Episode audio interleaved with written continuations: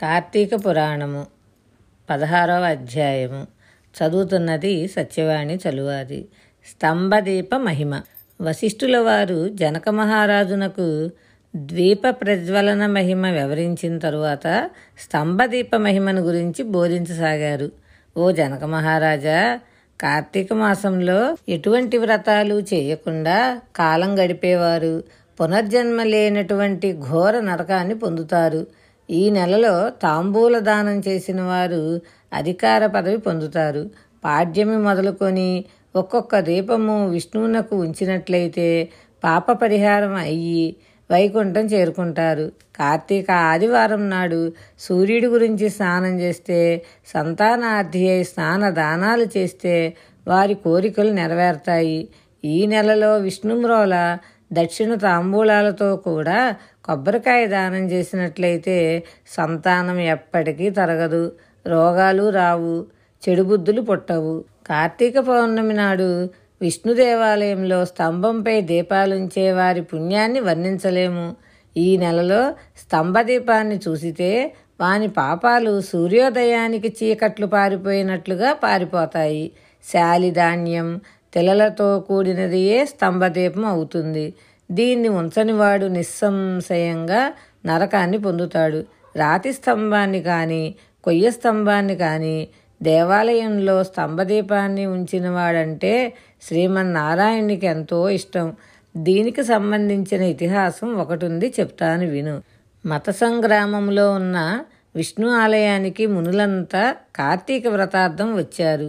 షోడశోపచార పూజలు చేసి ఒక్కొక్క ద్వారానికి దీపమాలలు ఉంచారు. వారిలో ఒక ముని మిగిలిన వాళ్ళతో ఈ నెలలో శివుని వద్ద స్తంభదీపం పెడితే వైకుంఠం వస్తుంది. మనమంతా విష్ణుమ్రోల స్తంభదీపాన్ని ఉంచుదాం. ఈ పున్నమి సాయంకాలం స్తంభదీపం ఉంచటం శ్రీమన్నారాయణునికి చాలా ఇష్టం అని చెప్పటం వలన మిగిలిన వారంతా అందుకొరకు ప్రయత్నించి కొమ్మలు లేని ఒక మ్రోడును పాతారు.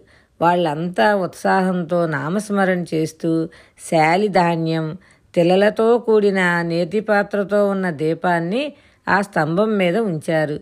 తర్వాత విష్ణు కథలు చెప్పుకుంటూ లోనికి వెళ్ళారు. వాళ్ళు పెద్ద ధ్వని వినిపించగానే ఏమిటోనని వెలుపలికి వచ్చారు. వారు నాటిన స్తంభం పడిపోయి దాని నుండి ఒక పురుషుడు ముందటి దేహంతో కనిపించాడు. మునులు అతని వృత్తాంతం అడిగారు. ఆ పురుషుడు ఆనందంతో వారందరికీ సాష్టాంగ నమస్కారాలు చేసి ఓ పుణ్యాత్ములారా నేనొక బ్రాహ్మణుడనైన రాజసేవకుణ్ణి. ధనాన్ని రాజ్యాన్ని రక్షించడం నా పని. సిరి సంపదలకు లోపం లేదు. వేదాలు చదువుకోలేదు. దయాద్ర హృదయుణ్ణి కాకపోవడం వలన ఎప్పుడూ దాన ధర్మాలు సత్కార్యాలు చేయలేదు. విష్ణు కథలు వినలేదు. అనేక మోసాలు చేశాను.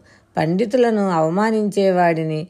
ఎన్నో పాపాలు చేసి వాటి ఫలితంగా నరకయాతనలు ఎన్నో అనుభవించి ఎన్నో నీచ జన్మలను గడిపి చివరకు ఎండు మ్రోడునయ్యాను. ఇన్ని పాపాలు చేసిన నాకు వాటి నుండి అకస్మాత్తుగా విముక్తి కలగటానికి కారణం ఏమిటో బోధపట్టం లేదు. తమ దర్శనం వలన పూర్వస్మరణ కలిగింది. దయతో కారణాన్ని వివరించండి అని అడిగారు. వెంటనే ఆ మునులు ఓ బాపడా కార్తీక మాస ఫలం ప్రత్యక్ష ముక్తినిస్తుంది.